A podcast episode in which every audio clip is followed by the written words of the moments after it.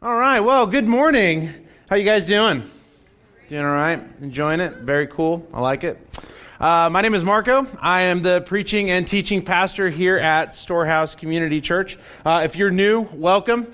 Uh, if you're visiting, hi. And uh, if you are regular, nice to see you guys again.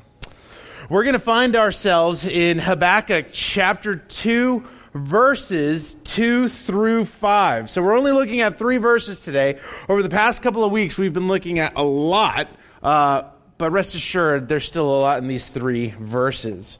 Uh, so as you open or load your Bibles uh, on your phone, uh, let me kind of bring you up to speed on, on where we're at in Habakkuk, where we've kind of left off, and then ultimately where we're headed today.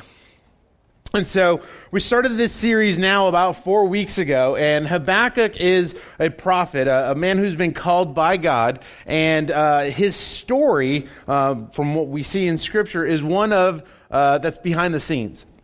We are getting to see him interact with God um, in light of what God is doing. In other words, every time we see prophets in the Old Testament come on, uh, on screen, uh, what we see is that one, they were uniquely called by God, and two, they are sent out to go preach repentance. But what we never really get is this behind the scenes look at what the conversation looks like with God and his prophets when things aren't necessarily going well or when things are simply in disarray. And I think one of the things that I've loved so much about Habakkuk and what I appreciate so much about Habakkuk is that we get that behind the scenes view. We get the, the fact that, man, we know he's been called by God. We know that he's preached repentance at some point or will preach repentance at some point, but we've never gotten to see or we've never had the opportunity to see what does it look like to wrestle with the truths of God with God or before God. And I think that's what I've appreciated most about Habakkuk. And so that's kind of his background. And so when we covered the first part of chapter one, chapter one opens up with Habakkuk pretty much crying out, How long, O Lord? And the reason he's crying out, How long, is because what's happening before Habakkuk's eyes is the unraveling of God's people. There is corruption, there is rebellion, people are rejecting God, and all of this is being done by the people of God. And so Habakkuk is crying out, he's almost lamenting, and he's crying out to God, asking, How long are you going to wait until you do something? Which tends to be uh, the cry of many of our hearts.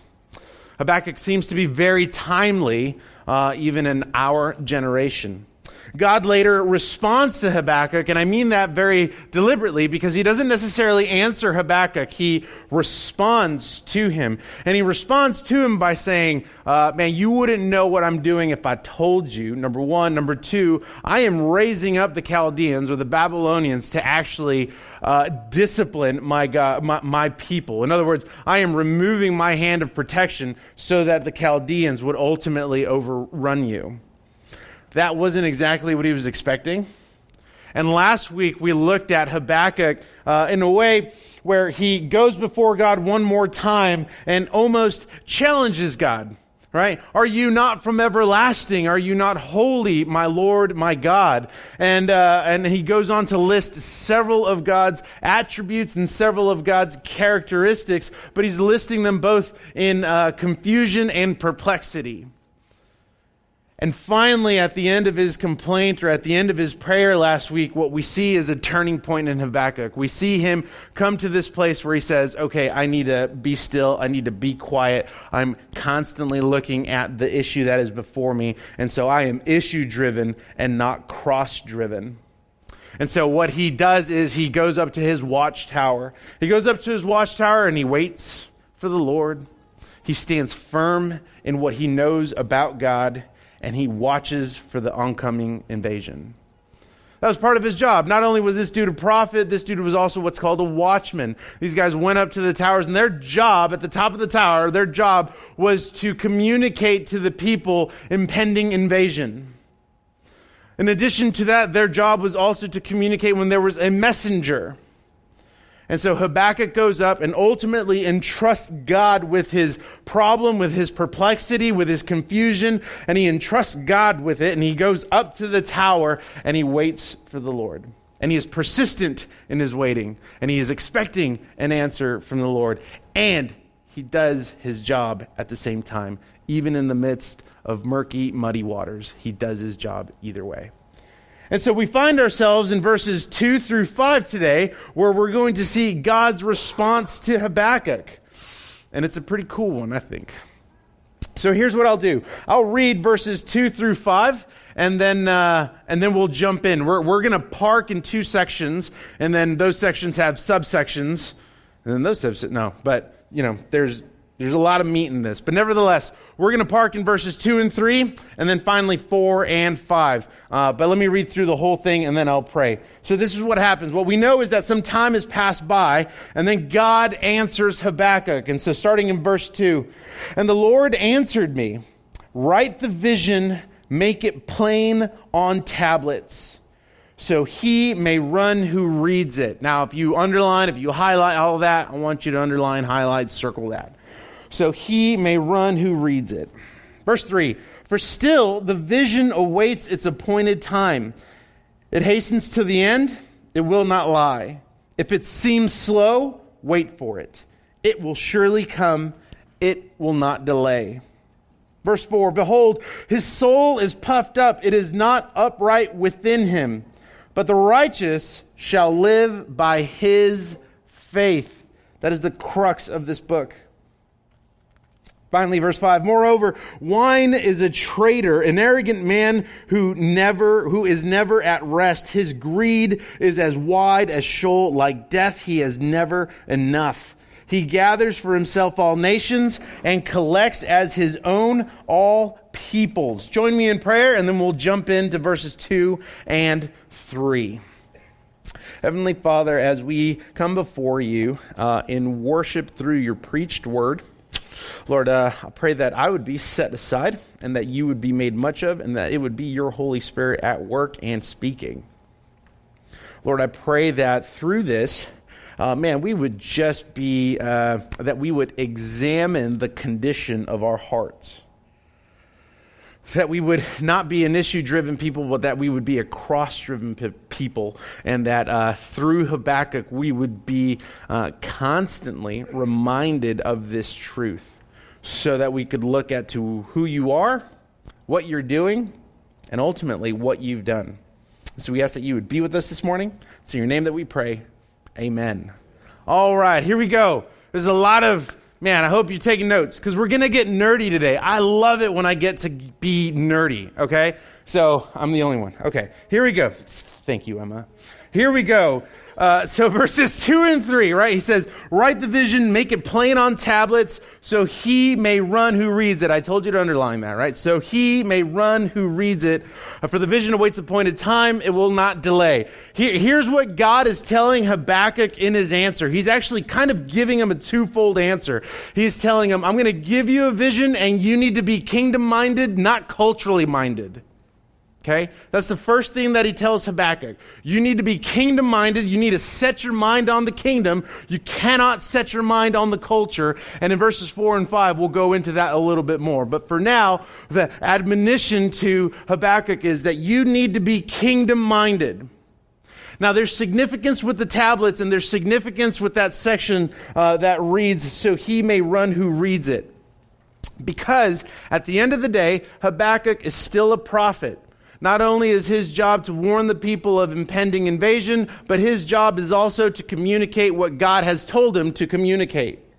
And so when God says, write the vision and put it down on tablets, that's significant. The fact that they're plural, it's significant because on one end, what Habakkuk is going to do is ultimately make them publicly available. It's a public notification that invasion is coming. It's a public notification that God has raised the Chaldeans and he is going to discipline his people. Tablets were used as a form, and I'm not talking about iPads, but tablets were used as a form of public display so that all can see and all can be updated on what was going on. So, part of the reason he is writing on tablets is for public notification. There is invasion coming. God is disciplining his people by using the Chaldeans and raising them up. This is what is happening. Because at the end of the day, again, his job is to still communicate what is going on to the people. The second part as to why the tablets are so significant in light of that section so that he may run who reads it is because one or one use of the tablets is so that it would be public notification. The other one is so that it would be public proclamation. In other words, what God is not saying is don't run away from the message. In fact, I need you to run with the message and proclaim it. Feel me on that? And Habakkuk is tasked with this, not just for that generation, but generations to come. When we're looking at prophecy and when we're looking at God communicating things, in this case to Habakkuk, we're not only looking at the here and now, which is the invasion that's coming, but we're also looking at who is to come. There's, there's a twofold part to that. And the twofold part is man, I'm not only communicating what's about to happen, but I'm also communicating who is to come. That is why it is so imperative that Habakkuk takes one of the tablets or takes some of the tablets and publicly proclaims it, and that it doesn't just stay with the current generation, but that it keeps on going. And if you're like, the public proclamation, what is that? That God will come, that a Savior is coming, that sins will be dealt with. That's ultimately the public proclamation. You see, and in Habakkuk's time, this is what they're waiting for. They're waiting for the Savior. And I'll get to that in just a bit. The second part says, For still the vision has awaited its appointed time, it hastens to the end, it will not lie. If it seems slow, wait for it. It surely will come. So there's this public proclamation that he is to carry out about who is to come, not just what will happen, but who is to come. And within that same message, he is saying, It is coming and it will come in God's time, not your time. It will come in his time and in, in and through his work. It hastens to the end. That means it's coming quickly. It is coming quickly. It, he doesn't lie about it.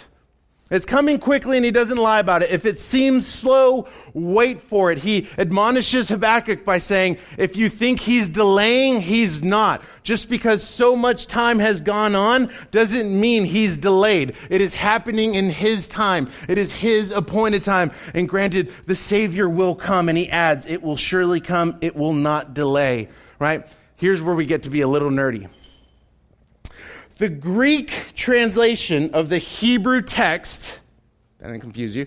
The Greek translation of the Hebrew text, uh, there's many ways of saying it. Um, one of the ways, it's a Latin word, Septuagint. What it translates, it will surely come, it will not delay. It translates that section as, He will surely come, He will not delay. Again, it is looking toward not just what will happen, but who is coming. The cross reference to that section is Hebrews 10 and Genesis 3, if you want to nerd out a little bit. We'll talk about Hebrews 10 in a second. And I want to stress that because, particularly in Habakkuk's day, He's talking about the near judgment and the coming of a Savior. The Savior who is to offer himself as atoning sacrifice for sinners. And that is already fulfilled. What you and I wait for is the return of that Savior who restores and makes all things new. And we wait by faith. We wait by faith for that day. And so, like Habakkuk, our job is to continually publicly proclaim the message of a king who will return, who has paid and pardoned sinners. And so, as we transition to the next section, this is where we're really going to park our time. He goes on and says, Behold, his soul is puffed up, it is not upright within him, but the righteous shall live by his faith.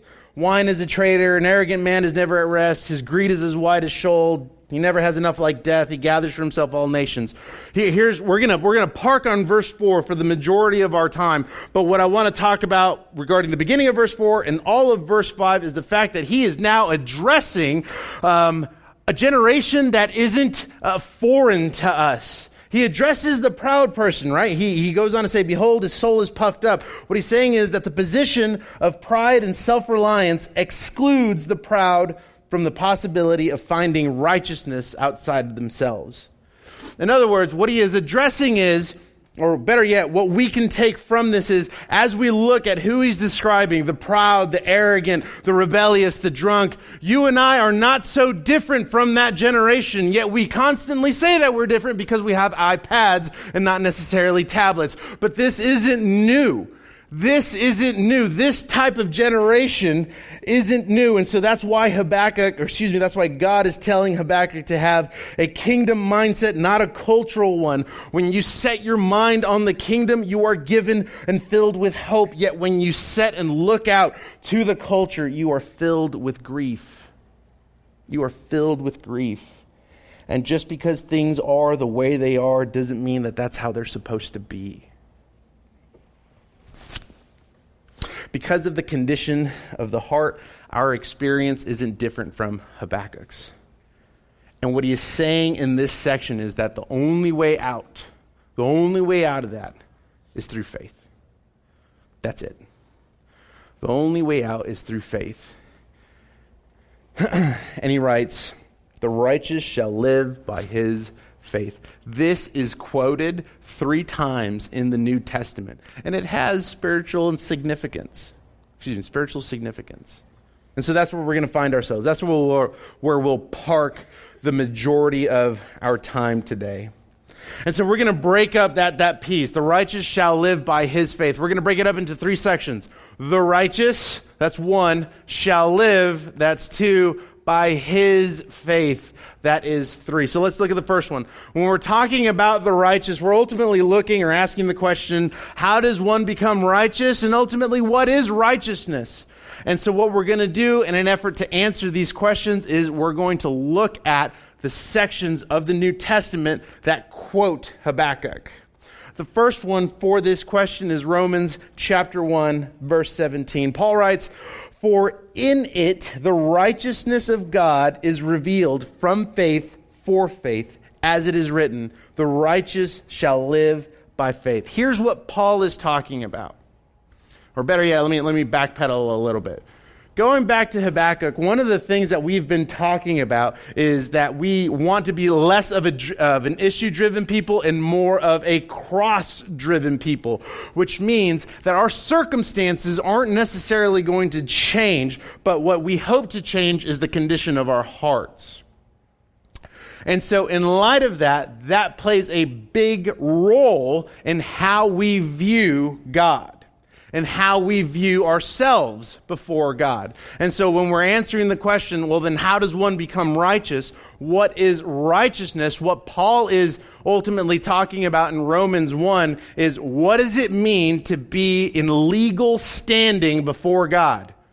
In simplest terms, what does it mean to be accepted by God? That's what he is asking, or that's the question we're looking to answer. And so the Bible teaches that we are made righteous not by our works, but because of the works, or because, yeah, because of the works of Jesus Christ. Righteousness or justification is a gift to the sinner through the work and life of Jesus the doctrine, we talked about this uh, during our Five Solas series. If you want to learn more about this, you can go there. But the, the doctrine of justification teaches that we are accepted by God on the condition of faith alone. Our acceptance from God is not based on our works or merit say that one more time, right? Because, because here it is. In the daily life, it, maybe this is just me. In our daily life, we quickly go to a theology of works, and I'll tell you about that in just a bit.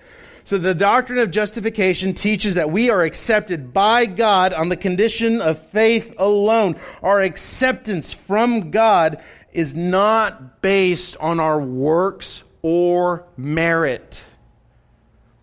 So, upon receiving God in faith, a faith, a gift that He has given us, what do we get? Forgiveness. We receive forgiveness. That means that when God the Father looks at you and me, He sees Jesus in and through you. That is the fundamental foundation of being righteous and being made justified before God It was nothing that you did, it was everything that He finished. You are made righteous, not by your works, but by someone else's. So our legal standing. So when we're going back to this, the righteous, uh, the righteous. How does one become righteous? Man, one becomes righteous by faith alone. And what does that mean? It means that we are accepted by God, not on the condition of what we've done, but on the basis of what Jesus has already finished. That's what it means to be given righteousness. And so in that, we can't necessarily boast in that. We push and pull, excuse me, we push and point everything to Jesus which leads us into the second part.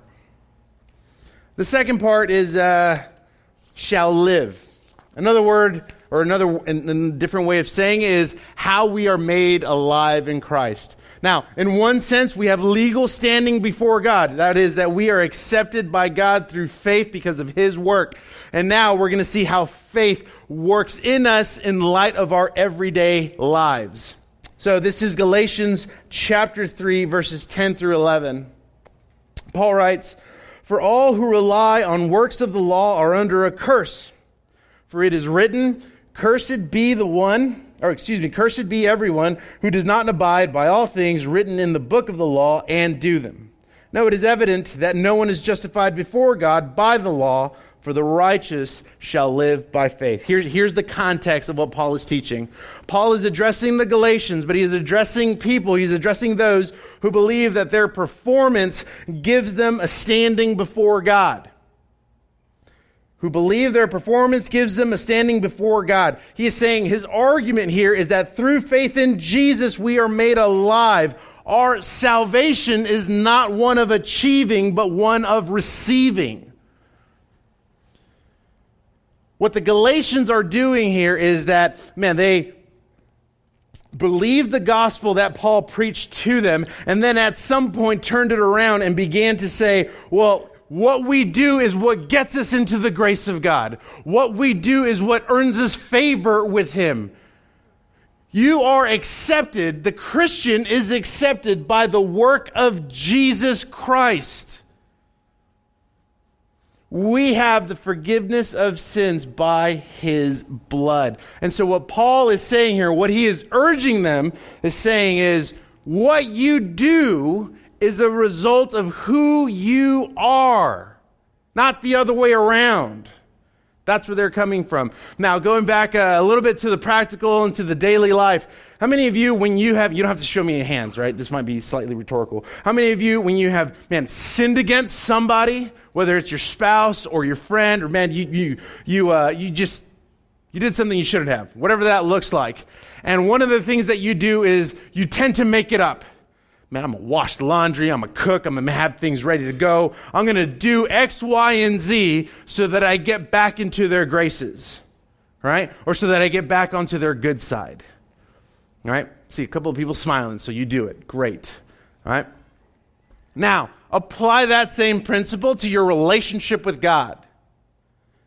Man, when you've sinned against the Almighty and you know you've dropped the ball, how many of you think, man, I'm just going to read more, I'm just going to do this, I'm going to go to community group, I'm going to go to five community groups, I'm going to go to church, I'm going to do all of these things so that I work my way back into the grace of Jesus so that I work myself back into his acceptance. When we do that, we misconstrue the doctrine of justification. We are accepted not based on our works, but the works of Jesus. There's, there's nothing else to do. He's already paid for it unless we crucify him a second time. There is nothing left to do except to repent. And when we repent, we find ourselves coming before a holy God and seeing how wonderful and holy He is and how much of need we are for Him. So, when we're talking about being made alive in Christ, it's, uh, it's when you drop the ball, you don't have to make up for it. You just have to repent and turn away from your sin.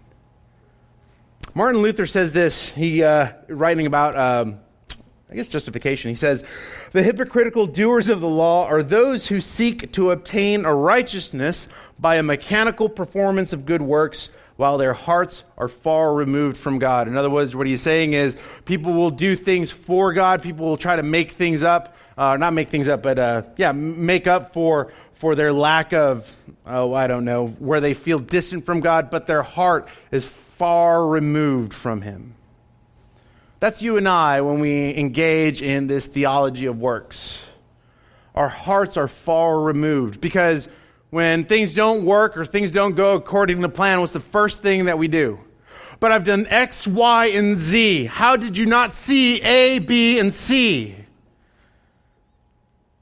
And all that does is prove what Martin Luther is talking about that our hearts are far from God when we adopt that kind of self righteousness.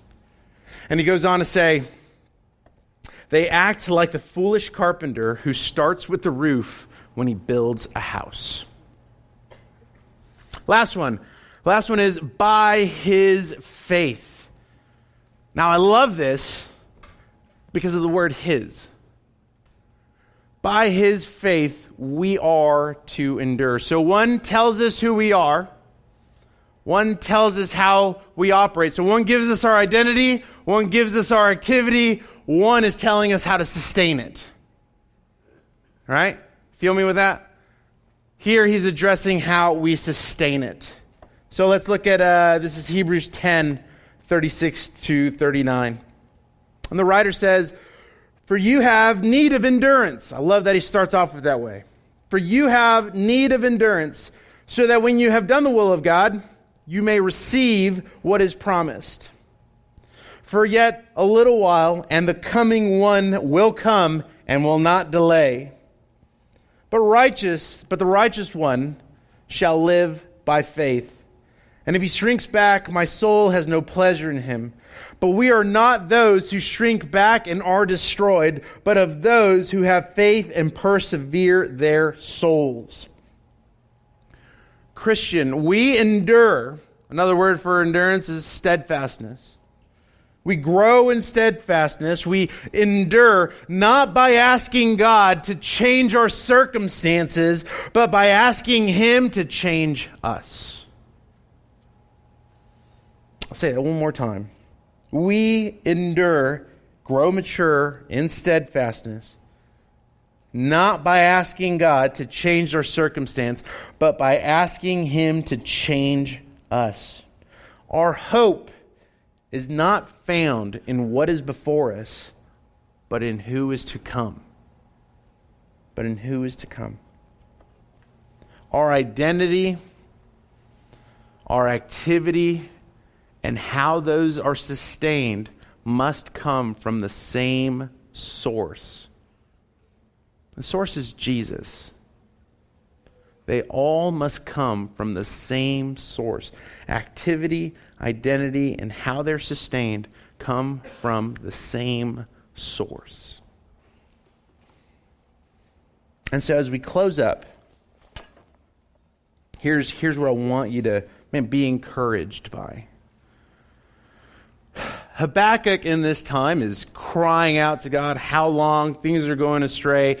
Now, as we've talked about all of that for the past couple of weeks, whether it's been in community groups or getting to see your heads nod, we uh, can relate to those kinds of seasons and scenarios. God, what is it that you're doing? When is it that you're coming back? Why is this going on? How come you're letting this happen? I'm the good person. That's the bad person. When are you actually going to do something? what he is telling Habakkuk is the same thing that he tells us. He says, I'm telling you to wait by faith.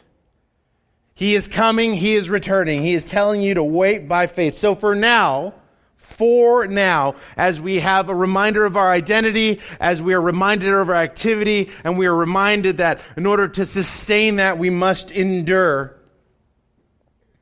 What we are reminded as, for now, we wait for the day where our faith becomes sight. We wait for God's kingdom to come and for His will to be done. What we wait for excuse me, we wait for the day where fools are no longer winning and worshipers are no longer weeping. Rest assured, Christian, if you are, excuse me, rest assured that you are a citizen of the kingdom and merely a resident to this earth. And Jesus is coming back to reclaim his bride.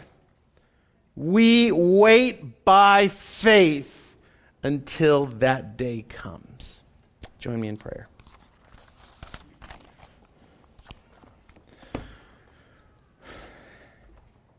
Lord, as, uh, as we close up, or as we finish this, this, this uh, finish our time, Lord, we've been talking a lot about faith. We've been talking a lot about waiting. And I can't help but notice, and I'm sure my brothers and sisters feel the same way, that it seems like not only is that the theme of our lives right now, but it is also uh, two things that go hand in hand. And so as we've, uh, as we, as we have listened to your preached word, my, my hope, my prayer is that our faith would be made strong, not because uh, we don't understand what you're doing, but because we are grounded in what you've done. And that is that you have sent your son to die on the cross for sinners. And he is now resurrected. He is alive and well. He is seated in his throne and one day will return. And so, would you lead us and would you convict us and would you compel us to have a kingdom mindset and not a cultural one? Because we can very easily look out at the culture. We could very easily look out to what is going on in front of us and before us and completely lose sight of you and who we are and what we're to do and how we are to be sustained throughout all of this. Yet the promises of your word remind us that we belong to you through the efforts of another. And because of who Jesus says we are, it affects what we do and because of what he has done and the fact that he is coming back, it is that which sustains us. And so, God, as we go into this time of tithes and offerings, Lord, this is, this is a moment where I would beg you to please continue to be at work in the lives and hearts of my brothers and sisters that they wouldn't be defined by, man, what they have before their hands. In fact, that they would actually open their hands. that they would open their hands and see you at work in them so that they would worship you, so that they would realize and come to see that Jesus is their greatest need. And that it would start here and that it would bleed out into the rest of the week. And so, Lord, we thank you for this time. It's in your name that we pray. Amen.